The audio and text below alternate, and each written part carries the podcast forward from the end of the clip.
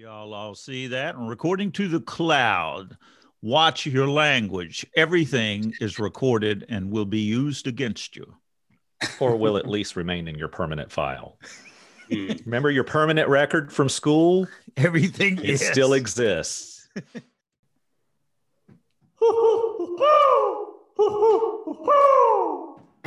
Welcome to the Boiled Owl Coffee Club podcast, the meeting after the meeting where we talk about our experience living sober.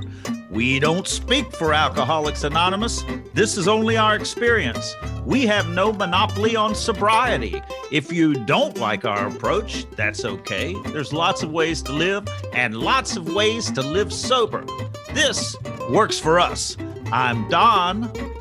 Hey, Don. Hey, everybody. I'm Sam. Sam. What's shaking, Don? you know, I'm living on Zoom, just zooming my life away. I There's found a song there. Yeah, I think so. I'm gonna work on it right after the show.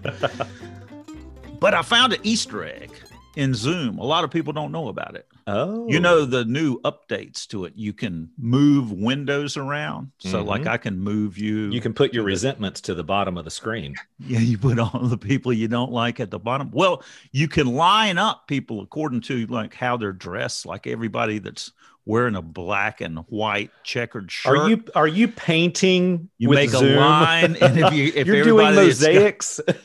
yes, everybody who's got a beard, you put them in a line. If you get five in a row all the way across, the line disappears and you get 10 points. what happens to the people? I haven't figured that out. so you're playing Tetris on I- Zoom. maybe, maybe I should be paying attention. That would be a cool little add-in. Is uh, add a little Tetris add-in Yeah, on you- on Zoom. line them up. Ding, ding, ding, ding, ding. I don't know. It might get people to at least pay attention during the meeting. At least Yeah. look like they're paying attention. And turn on your video. but at least we do have Zoom. Yeah, we do, and it it's really helpful. And you know, one of the things that I, I realized when we were having a conversation recently on the Hoo Ha Holiday Special, which I still Hoo-ha! completely, Hoo-ha! uh, and it's continued forward, and I have yet to act on it beyond like talking about it more. And that is that connection with friends more than one on one or and different from a meeting uh, on Zoom. A friend told me that there's a different app called Gather that is supposed to be a little bit easier to form smaller groups and talk to each other. Oh yeah. And so I'm going to check that out and see if So that everybody has to learn yet another app. Okay. yeah, let's. why not? I'll try anything. I'm getting bored sitting around here. Just looking at you and me, and uh, oh, we have somebody else here with us. Somebody, did we just get Zoom bombed? We got bombed. Introduce yourself. I'm Pat. I'm alcoholic. Hey, Pat, thank you for joining us. Pat, welcome to the Boiled Owl Coffee Club. When did you get sober? June 28, 2009. And I was thinking, well, you know, at that point, it's like, thought my life was over and it's all downhill. And here I am on the boiled owl. So it's come a long way. it well, I mean, it gets don't to- better and better. I'm, uh, sometimes you just accept the compliment, right, Don? Definitely. Well, I know that you are a listener because we've talked before. So I'm glad that you joined us today. Tell me, so what happened to you to get sober? How did you decide that you needed to quit altogether? Yeah, well, my life was just kind of chaos, you know, just going through my own counseling, going through marriage counseling, just hurting people, feeling regretful, and just had enough. I said, I'm, I'm done. And, and alcohol was the, the main uh, culprit there. I remember, uh, you know, I went, we were going through marriage counseling, and um, I thought my wife had ADHD because I always had to say things twice. And they said, well, I drank too much. So she got tested for ADHD and she didn't have it. I went to see a psychiatrist about drinking and he said I was an alcoholic. You had that one. yeah. So I lost out on that one. But then he said, you know, well, we need to get started on, uh, you know, this this treatment, whatever. I said, well, I kind of pushed it off. And he said, well, you know, if you're not going to start working, you just try, try, as they say, the controlled drinking. And it was, you know, Good two drinks a day. So it was, you know, two, two beers a day. And then the beers became 16 ounces, then became 22 ounces. And they were, you know, hard liquor. And so I didn't stay on that plan very well, but uh, so it just progressed it just progressed to the point where I'd had enough. I don't I don't know of any of us who have uh, been able to do to stick to that plan all that well. That's right. Well, I guess that was a good treat. Kind of showed me uh, that I really was an alcoholic. Well, I, it's the only way. Who cares to do the twelve steps if they don't have to? yeah. yeah. I mean, I didn't want to look at myself. I did not want to make amends to people that I had harmed. Are you but, suggesting that we have to be beaten into a state of reasonableness? Yeah. a, a, very tedious beating I took. Yeah. I can tell you that. And, but you know, the failure at trying to control my drinking, that's the answer. I mean, that, because if you can control it, you're not an alcoholic. Yeah. Yet if you if there's some reason that you have to control it, I bet you're well on your way though. Yeah, it, yeah. The thing is that people who aren't alcoholics, they don't have to. They don't even worry about controlling it. Well, yeah, you're right. I mean, and, and it still amazes me the people who will drink half of a, an alcoholic beverage and be done. That's I just, just that, can't do that. You know, controlled drinking is no fun, and fun drinking is out of control. So, so what's the point? That's right. Where did you get sober, Pat? In uh, Richmond, Virginia. So oh, okay. Was, uh, yeah. So it was a little group. It's funny. I called the AA office and they said, and I, they said, well, there's a meeting, you know, Saturdays, you know, about a half mile from your house. I said, well, you think they'll take me? Said, oh yeah, just walk in. I, you know, I didn't know what it took to get into AA. If you got to apply and get accepted like a regular organization, but you know, you just walk in the door and I did. And and actually yeah. knew somebody there and was well accepted. And it was a, a uh, 12 and 12 study group. So every, we just did the 12 and 12 book over and over. And how'd you find your first meet? How did you find AA to do this? Did you, had you heard of it somewhere or did the psychiatrist had, recommend it or what? No, I had a friend who was in it, but I just, you know, went online and, uh, you know, knew that that's what I had to do, you know, to join AA. Well, you know, I really like that you you mentioned that uh, you, you, didn't know what was needed for you to be able to co- go to that first meeting. You know, is this do you do I have to apply for membership or or you know what what what are the rules? Um, yeah. Because uh, I um, in in service to uh, to some AA organizations, I see some of the emails that come in to them from people who are wanting to attend their first meeting and they've got those same questions. It's it's still one of those things that the information is not so readily out there yet of all you got to do is walk in the door. Yeah. Yeah i didn't know anything about a the 12 steps an open meeting a closed meeting you know i just just showed up. I went to a library like a year before i came to aa and I had seen before when I was in there that there were some pamphlets, and one of them was like, "Is AA for you?" I, and you said yes as you stole it. I took that pamphlet and put it in. A, I went and checked out a library book, a big one that was bigger than the pamphlet. then I went back over to where the pamphlets were, and I took that and stuck it in the book, and then walked out with it so nobody would know.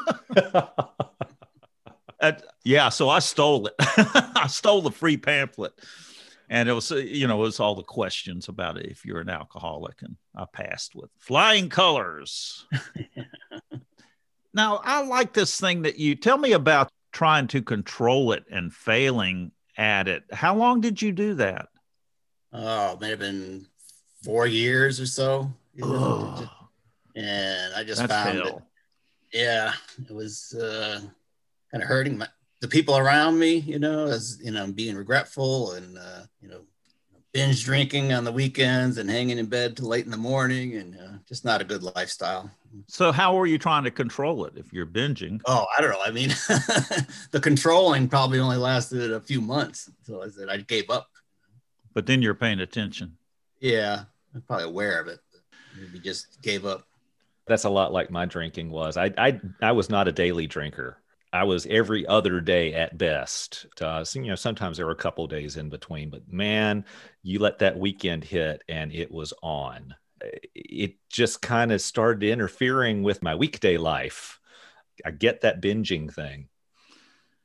I would be able to control it a couple, three days a week. Like during the week, a lot of times I'd be okay. Although maybe, you know, I'd say I'm only going to drink a couple of beers on, you know, at night. So my idea was I could I could have a few beers every night.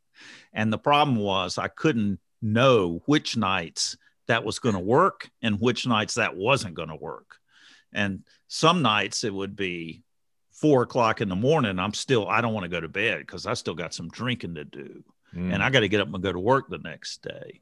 Or like the time that I was painting in my studio, it was like time to go to bed. I got to go to bed. I got to get up the next day, go to work. I went by the refrigerator and just, just got to have one more beer. And I got a beer and went and sat in the dark in the living room with all the lights off because I was going to bed. Just sitting there in the dark drinking a beer. Now that is some good time social drinking. There you go. Yeah, my attempts to control were nothing like that. I mean, my my only attempt to control was I'm not going to drink tonight, and I, I generally failed because I knew that once I started, it was on. I was I wasn't going to try to control it after I started. Yeah, I wouldn't just have two. You know, if I was going to drink, it'd be the one more, the one more. You know, until got to be mm. 10, 11 o'clock. So okay, that's enough. Did, did you realize before you came into AA what craving was. I didn't. I thought I, I knew that I just always wanted one more beer, but I never really identified that I crave it until I got into AA and they were talking about the phenomenon of craving. I was going, oh, wow, there's a name for that. Yeah, I don't think I re- realized that I had it until we started talking about it, but I would mm-hmm. always be the one, you know, in a, in a social function trying to get ahead of everybody else, you know, trying to have the extra drink or, you know, um, having one more. Oh yeah, I, I had to have more than than than you did. yeah. Having one before you go out, or yeah, getting drunk to go out drinking. Yeah, yeah. The, the the way that uh, the way that we poured shots in in my house, uh, I think there were I think there were 15 shots that we were getting out of a uh, a fifth, and I always got the 15th. so Pat, what broke finally that made talk about how you came to a decision that this is I just can't do this. Yeah, just um, you know, getting in, I guess, a bad situation, or having to, you know, uh, tell my wife, you know, how I screwed up, and uh, you know that drinking had involved prior to that. You know, just having to to realize that it was getting out of control. So after a period of time, you just couldn't take yeah, it anymore, or yeah, I mean, then I realized that. Uh, you or know, were that, you in so much trouble? I mean, what was? No, I wasn't in a lot of trouble. It was just that when I realized that I was, uh, you know, I'd say stupid things, you know, and and hurt people, or just being such selfish and self-centered. You know, that the whole world was around me, and I wasn't caring for other people or how they felt. So it sounds like you you really didn't like yourself. You didn't like who you were being. Yeah, yeah, I didn't uh, didn't like who I'd become. You know, I, I could I could be better than that.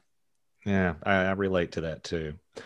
Uh, that that sense of shame would kick in. Not not so much guilt because it wasn't things that I had done. It was who how I was being. It was who you know I had transformed into this person that was shitty, and I didn't like that.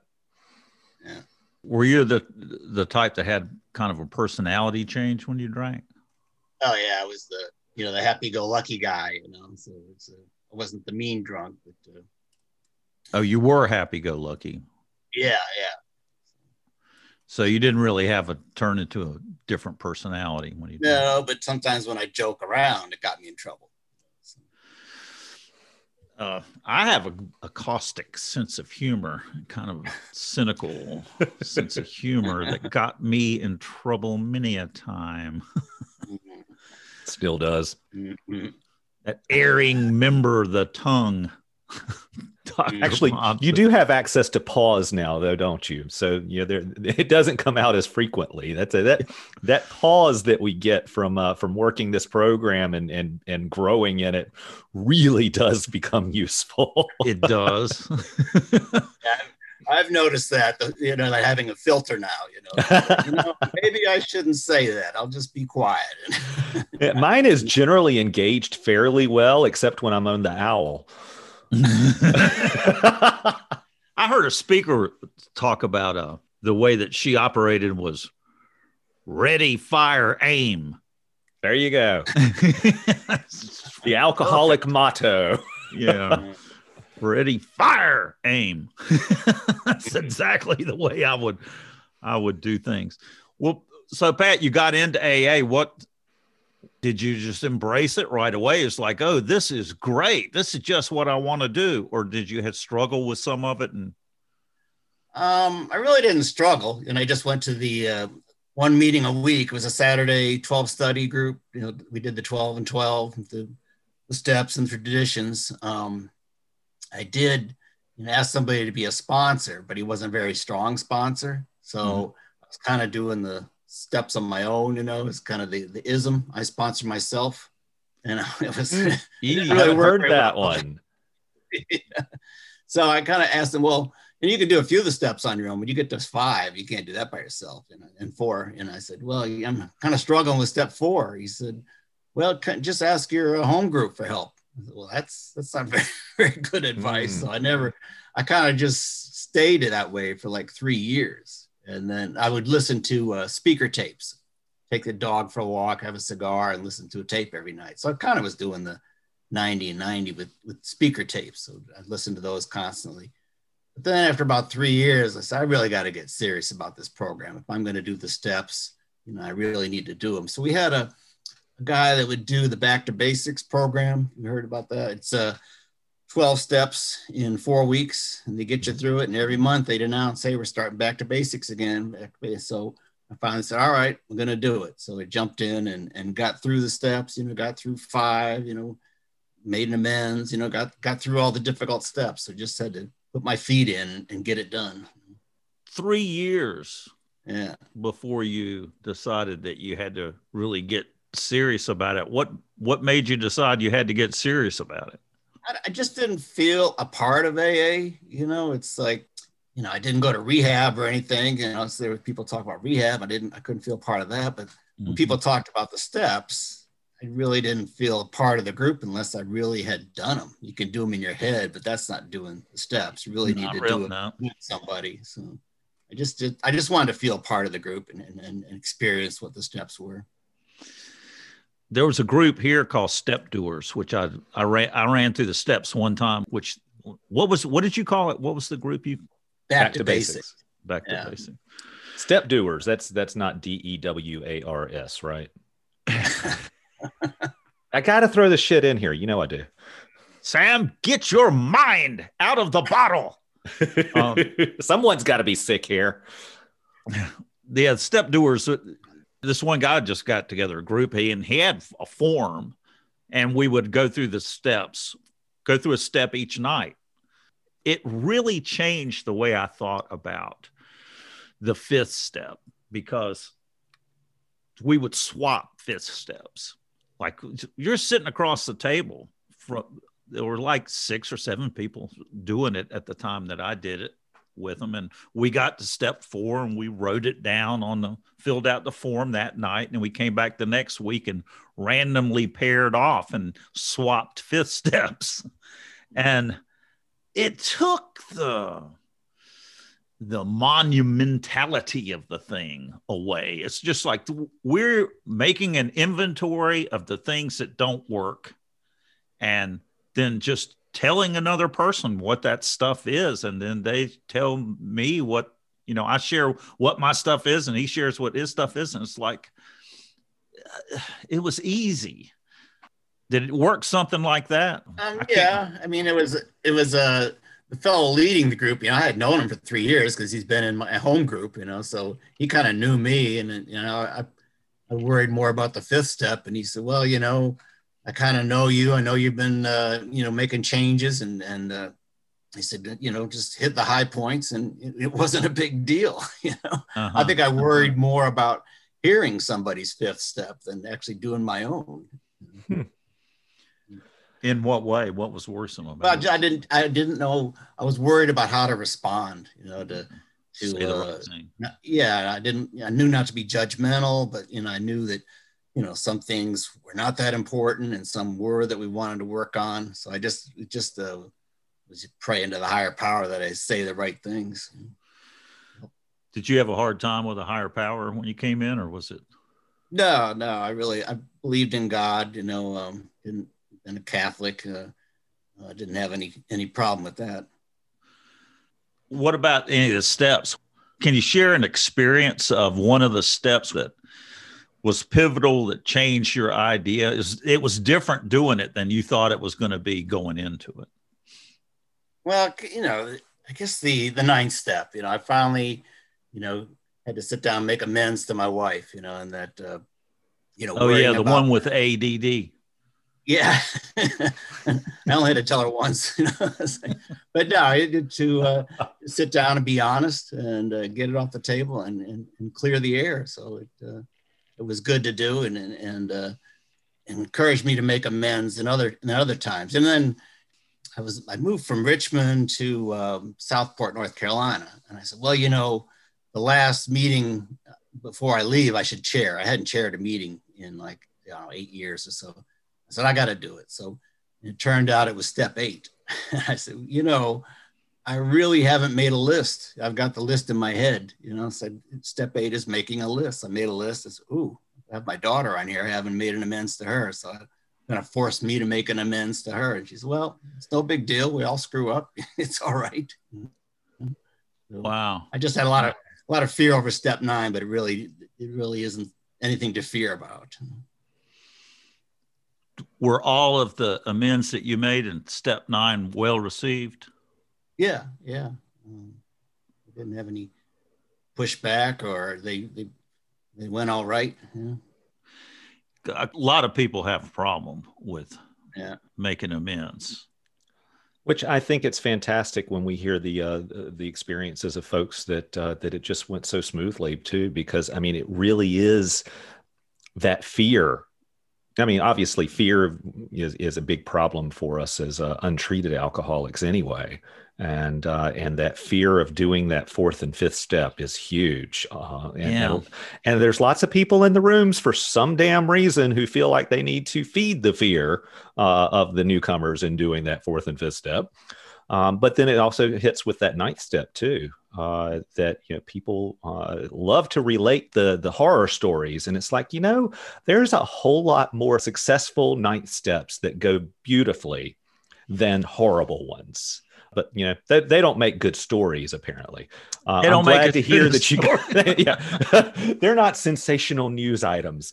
Um, yeah, so I'm really glad you know, to hear that you had great experience. Just it, it, things were well received then it makes the you know step 10 the, the, smaller amends easier. You know i can reflect back and say oh gee i did screw up today. Owe that person amends and the next day hey i was wrong and uh, you know apologize for it. And that it's, it's not that difficult you know. I, I think one of the things that aa has done is kind of made me feel comfortable with being uncomfortable you know making mm-hmm. amends is is uh uncomfortable but once you get through it you know it's okay. And it's not going to feel good but as we say in AA, that uh, you feel better, you feel more, you know, so uh, that uh, it, it's part of living, you know, that you admit your mistakes and, and move on. So I've done a better job of that in the program.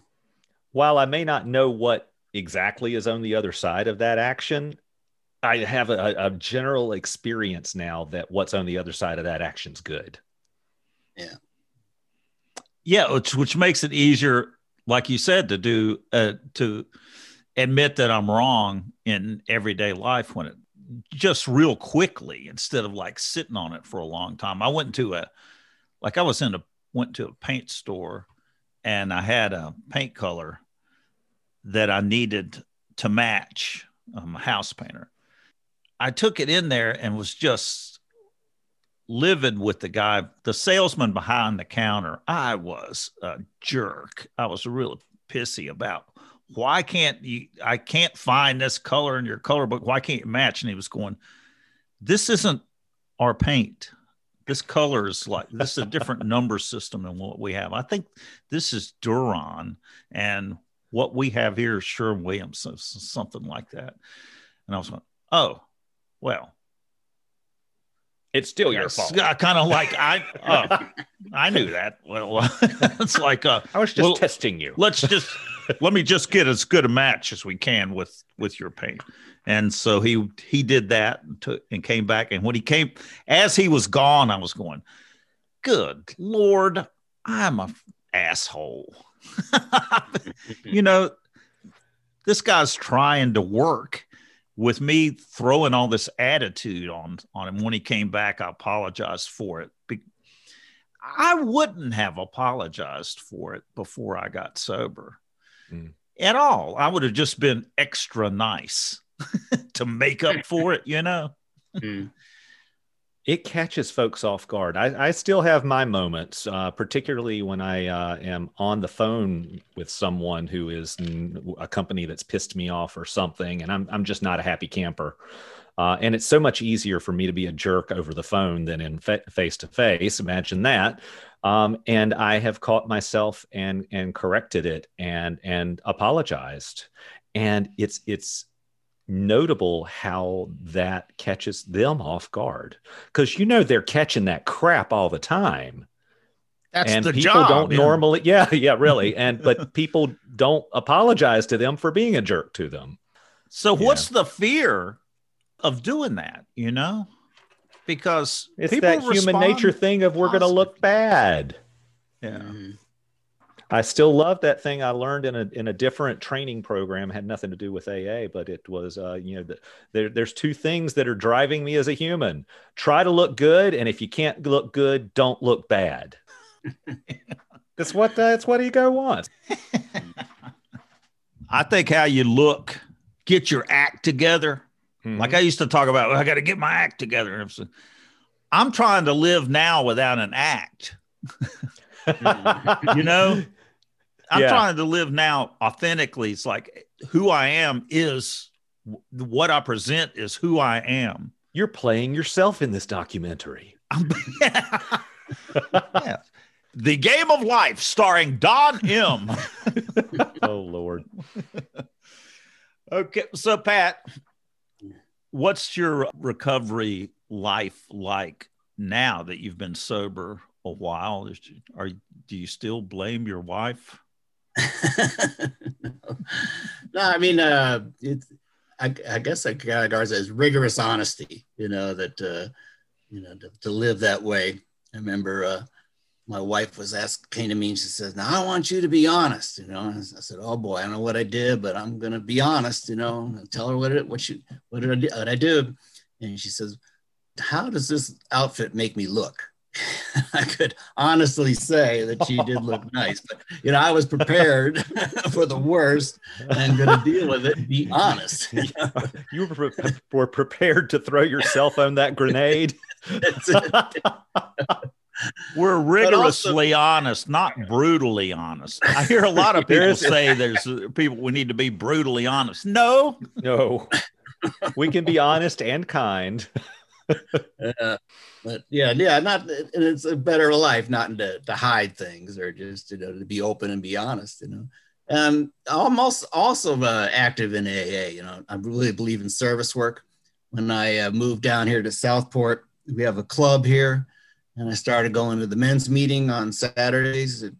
So I'd ask around. I said, "Well, who cuts the grass and who does this?" And and they said, "Well, I don't, I don't really know." So I just started cutting the grass and you know painting the the tables whatever needed to be done. And then so they eventually asked me well why don't you be on the board? And i said oh, okay you know. And uh, they asked like well we, the club really needs a newsletter. I said well i can do newsletters. So i do the newsletter for the club. And then they said oh, well cool. time to uh, we need a president. So all of a sudden i'm president of the club. How, how did that happen and we also have a, a, great retreat down here, the Oak Island Retreat. It's usually in May, but we've had to postpone it for COVID. So the next one is scheduled for October of uh, 2021. So I'm, I'm active in, in helping out on the retreat. So just uh, what happens the, at the retreat? What's a retreat for people that have never been to one? Well, we have uh, speakers come in. We have a Friday night speaker, an Al Anon speaker, Saturday morning, and this one is kind of special. We have a kind of workshops throughout the day. Um, we do a few steps. There's a yoga class, and then we have speakers Saturday night. We do uh, either a band or karaoke, and then a speaker on Sunday morning. So, and it's a great location. It's right on Oak Island, Caswell Beach. So, hopefully, you can come down. Boy, Those like retreats are pretty fantastic, and and aside from all of the fantastic programming that we get in those, the uh, the, the workshops and the speakers and all that, is the hospitality suite and the the conversations in the hallways and and and out on the grounds. I mean, it is amazing connecting with people at at these events, especially attending them regularly, and they become kind of like family reunions, but actually family that you want to be around. Chosen yeah, family. Yeah, I would get more out of uh, just sitting around, you know, at the concession stand talking to people. You know, it's like we say, the meeting after the meeting. But uh, mm-hmm. You know, so I always try to get to our meetings early and stick around afterwards. You know, and I don't, I don't really share a lot during the meetings, but I can talk to the guys uh, before and after the meeting and, and, really get a lot out of that. Yeah, th- those are the conversations that are so cool. The connections that you make in the hallway and all. Remember that? Remember just running into random people Oh, wait. There's a vague memory there. There's no there's nobody here. I've just, I've been in this room for 9 months. Good God. Well, at least you're taking showers. yes, I take showers. I dress up. We last night we had got to go uh, from a restaurant, a really nice restaurant here, had dinner, and I went to pick up the food and came back, and my wife had. We have a fireplace, and we had the fireplace, and it was, it was beautifully lit. She had set a little table up in front of the fire with two chairs, and we just pretended like we were at a restaurant. Actually, got dressed up. I saw pictures of this on Facebook, and y'all looks like you were in a fancy little bistro. I know. And we were pretending like the waiter was giving us was coming by the table too much. No, we don't need anything else. no. Yes, everything is fine. Everything is we were having the most fun. Did you like did you ditch the check? Did you run out the door without paying? Yeah. yes. We snuck out to the bedroom. Wait a minute. we snuck out. The- Okay, Pat. Enough about me. What do you think about me? oh, you're terrific. do you have any sponsees? Yeah, I've had a few. Um, as I say, you know, all of my sponsees, I've been 100% successful with. They've all kept me sober. Yeah, oh, I got you. Yeah. but uh, yeah, you know, if, if you uh, haven't haven't made it, you know, I did. Uh, you know, try to get them through the steps. Um, and it's been good for me to go through the steps, even mm. if they don't stay with the program. You know, it, I really benefit. What, what did you say? Eight? Did you say eight? Eight uh, years made amends? Any amends? Three years. Three years before I did mine. Yeah. So I really be- believe in the back. In fact, I use that program, the Back to Basics program, and it's put out by uh, Wally P. You can find it on, I think, on in the AA um, site or under under Amazon, but it's it's a international program. But I use that to get the sponsees through the steps quickly, and it's it talks about the Oxford group and the old time the history of AA, and that's kind of the way they did it. They got through the steps quickly.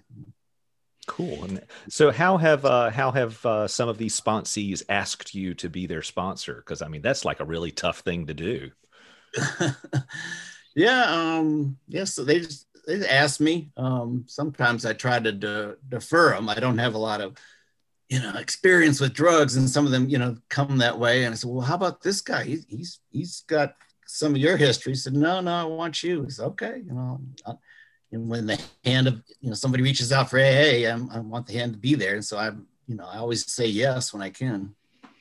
When I asked you if you would be a guest on the Boiled Owl and talk, you were reticent because you said that you weren't a low enough bottom, possibly. And I also was like, I mean, when I came in, I was thinking that, you know, I'm really not that bad of an alcoholic to have to do something as drastic as AA.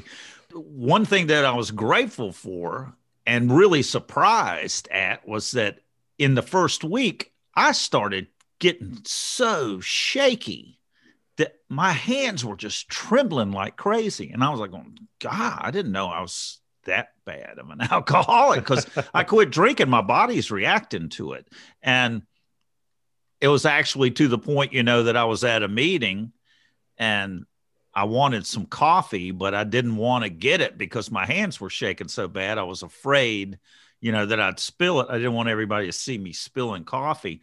So I kind of picked up a cup and looked at it and set it back down. The guy next to me leaned over and said, You want me to get you a cup of coffee? And I said, Well, okay. And then I'm worried about it. He came back with half a cup. He knew. Yeah. so I was pretty bad. But even so, I wasn't a morning drinker. I hadn't lost my job. I didn't lose my wife. I didn't lose my kids. I didn't drink liquor.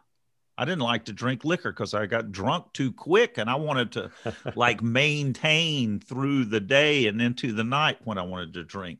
So, what do you say to that about high bottom? Are you how do you how do you tell if you're an alcoholic? Uh, you know, it's just that when it becomes a problem in in in your life, you know that I you know I thought too that I was a, a functioning drunk, whatever. You know, I would, didn't miss work, you know, uh, didn't miss a tee time, whatever. You know, I could function, but it wasn't, you know, it wasn't at hundred percent. You know, I wasn't wasn't at my best, and it was, you know, wasn't living the lifestyle I wanted, being regretful and remorseful. Um, but yeah, I, I did it I did have a fairly high bottom. You know, I didn't lose the wife, the car, the kids, the job, whatever. Um, but when the elevator's going down, you don't have to wait to hit the bottom floor. You can get off higher up. You know that. Uh, that I've always then, liked that expression. Yeah. Yeah. You know, I couldn't identify with people that had gone to rehab. You know, I could.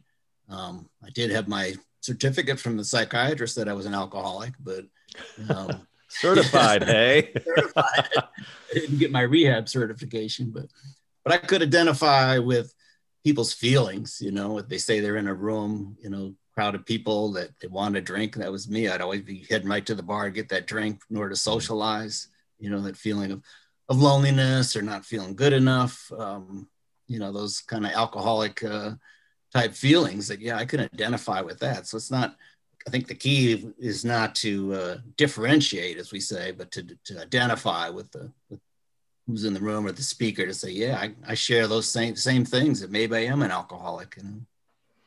I love how in the uh, the twelve and twelve, um, it talks about how uh, the, the the authors of that book looked back over their history because they felt they needed to raise the bottom so that people who could scarcely consider themselves an alcoholic would be able to relate. I mean, it's it's such a great service to the alcoholics who haven't found us yet that we do raise the bottom because you don't have to live through years and years of misery um, like like somebody going through to a low bottom. You can you can get off that elevator sooner if you can relate and you can see where this is heading.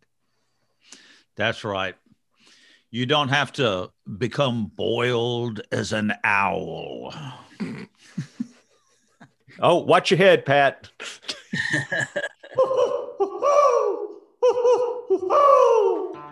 it's time for our old timers question. Who you calling an old timer? You. That's what happens if you don't drink and you don't die. Well, no matter how long you've been sober, it's still one day at a time, Sam. you gotten a little salty there. you can post a question at boiledowlaa.org. Uh, we have a question, a very simple one from Russell in South Dakota. Will I ever get happy? Oh man, that's a good question. Will I ever get happy? Boy, I was I remember I've been sober about 3 months. Things had started to clear up a little bit. The impending doom went away for one thing. and I that, that was a real surprise. I was taking a shower one day and I started singing in the shower. And I I hadn't sung in the shower in five years. It's singing in the shower is kind of spontaneous, overflowing joy type of thing, you know. When you start, when you just like all of a sudden start singing, get happy. You know, for that to bubble up, that's coming from a place of joy I didn't think that that was, well, I didn't even know that that had gone away. Alcohol took that away from me.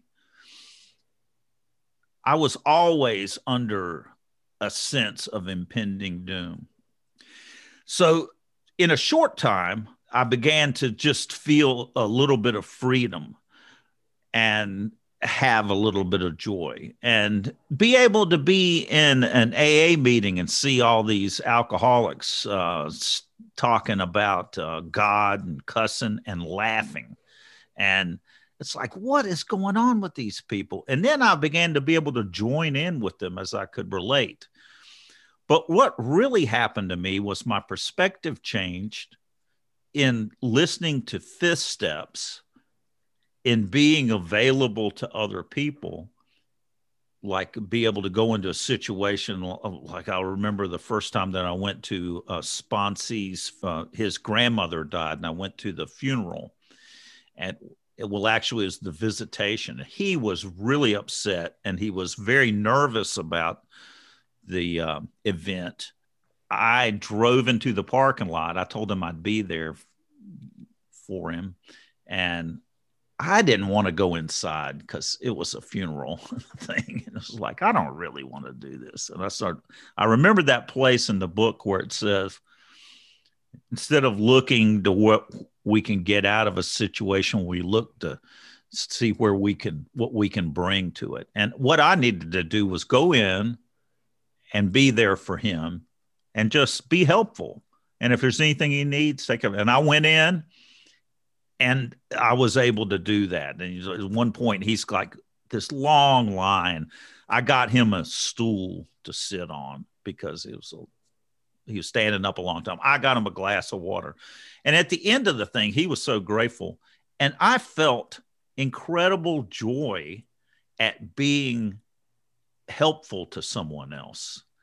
So I think it's like it has come to me what I what I really want is not so much to be happy as to be useful in life.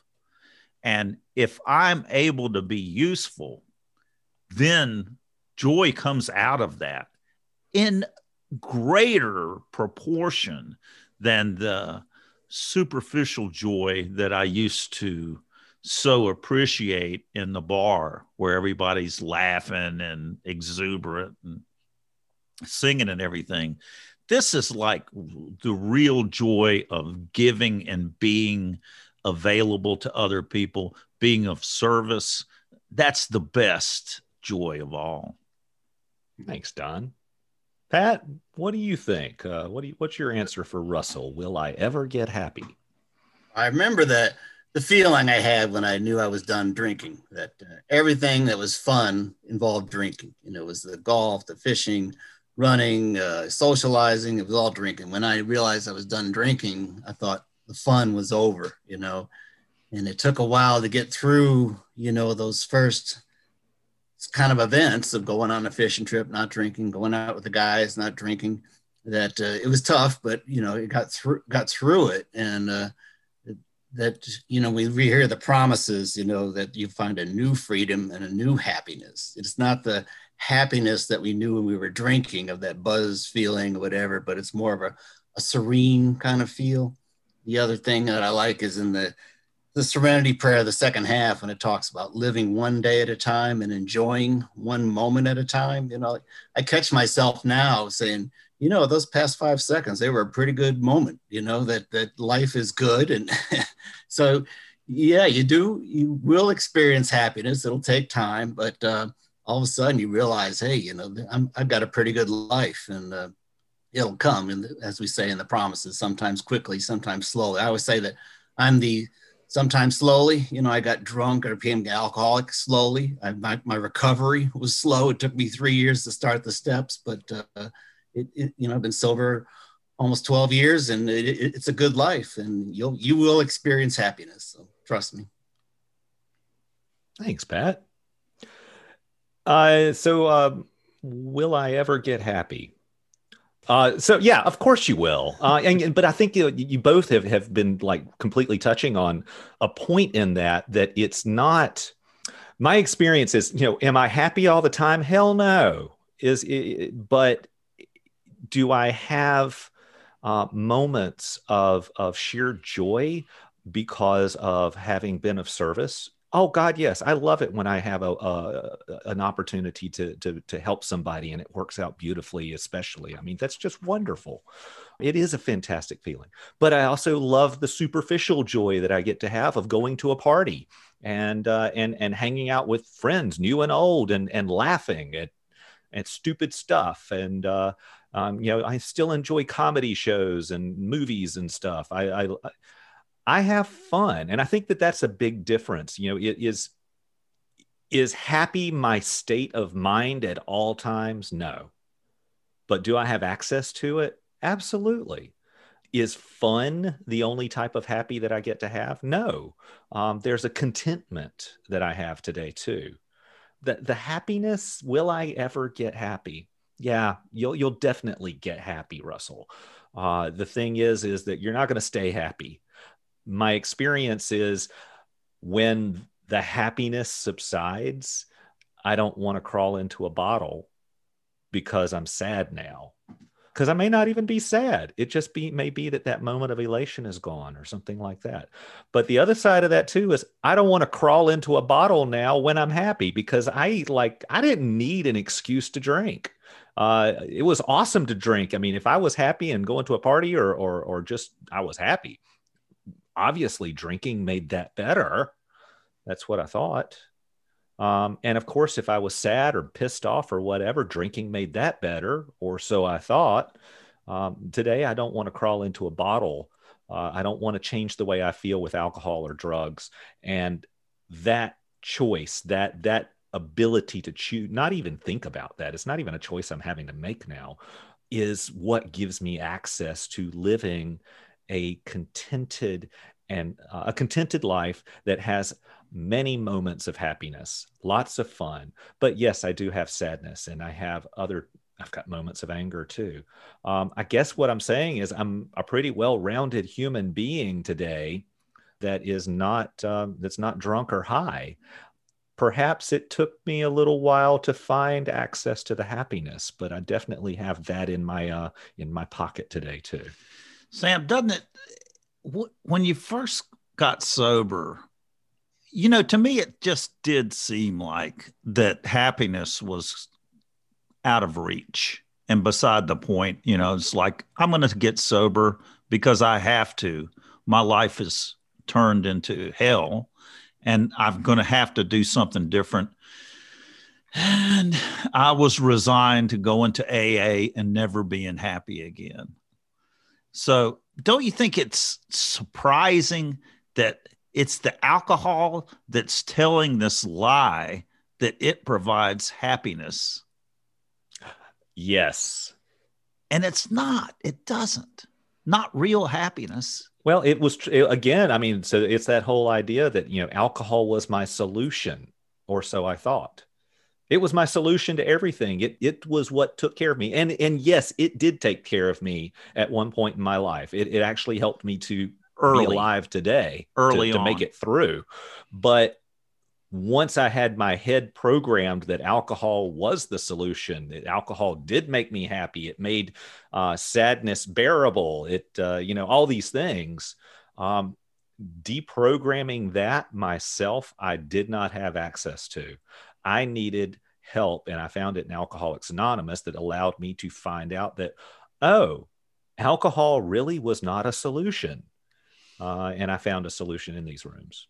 In fact, it turns out it's the problem.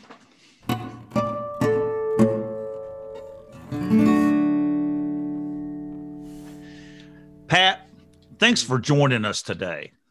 Absolutely. Really appreciate me. it. Enjoyed it.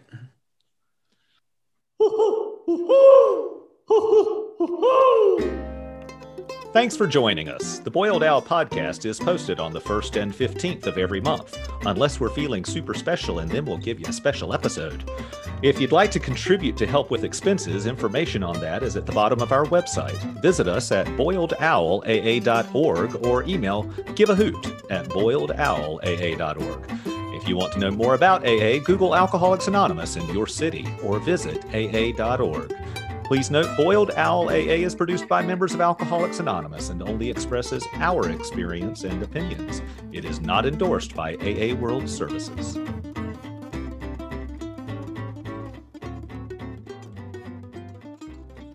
And we're done. All right. Thanks, Pat. Well, got through an uncomfortable situation, right? Again, right? Let's look to see where we can be helpful.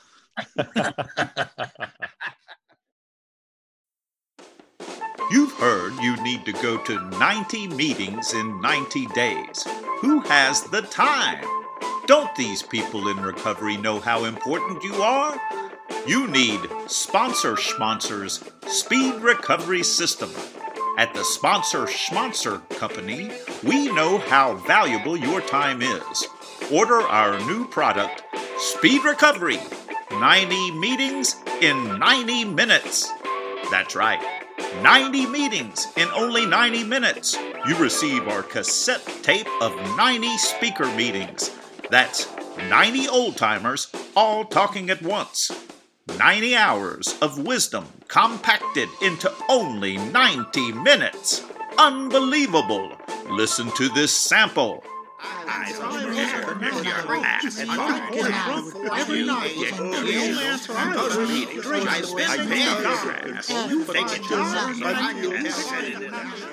Incredible! The recovery just pours into your brain. 90 topics on every subject, all at the same time. Don't have 90 minutes? Just increase the playback speed to increase the recovery. Don't miss the miracle just because of your busy schedule. Order Sponsor Schmoncer's Speed Recovery System today. 90 meetings in 90 minutes, only 90 bucks. Sponsor Schmoncer and all its products are not approved by Alcoholics Anonymous, and since they are not real, they probably will not work.